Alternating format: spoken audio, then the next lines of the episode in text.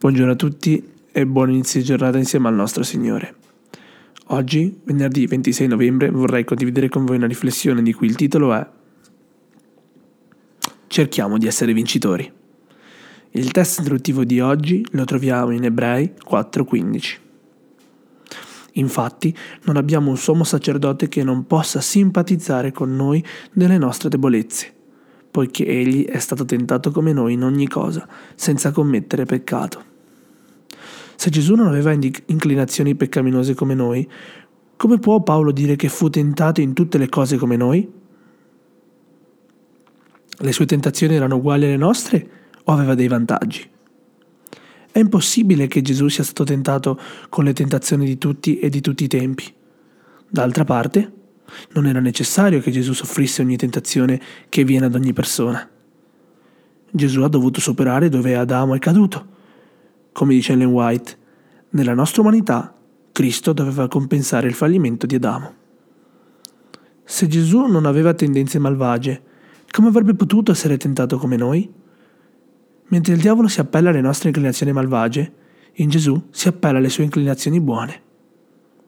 Facendo appello alle cose nobili, il diavolo stava cercando di distogliere Gesù dal piano di Dio. Vediamo brevemente le tre tentazioni di Gesù. L'essenza della prima era l'indipendenza, nella seconda la superdipendenza e nella terza l'adorazione. Per esempio, quando rinneghiamo Dio per guadagnarci da vivere, stiamo cedendo alla tentazione di un cammino indipendente. Quando ci aspettiamo di ricevere le benedizioni di Dio senza fare la nostra parte, cediamo alla tentazione di un cammino iperdipendente, superdipendente. Quando scambiamo la nostra fedeltà a Dio per il piacere o il potere, cediamo alla tentazione del falso culto. Le tentazioni di Gesù superavano le nostre.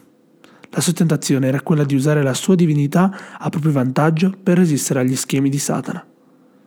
In sostanza, la tentazione principale per Cristo fu la stessa di tutti noi, il desiderio di andare da soli e dipendere da se stessi, invece di dipendere dalla potenza divina. Per tutto questo, egli può e vuole simpatizzare, soffrire e soffrire con noi perché ha sofferto le nostre debolezze nella sua stessa natura umana, ma senza peccare. Per questo è il nostro sommo sacerdote rappresentante davanti al Padre. Ecco perché Paolo dice che possiamo essere più che vincitori. Gesù ha vinto nel deserto, mentre Adamo ha peccato in paradiso. Non si supera con quello che mi sembra, ma con un è scritto. Ogni uomo può vincere come Cristo ha vinto. Ellen White. Cerchiamo di essere vincenti. Amen.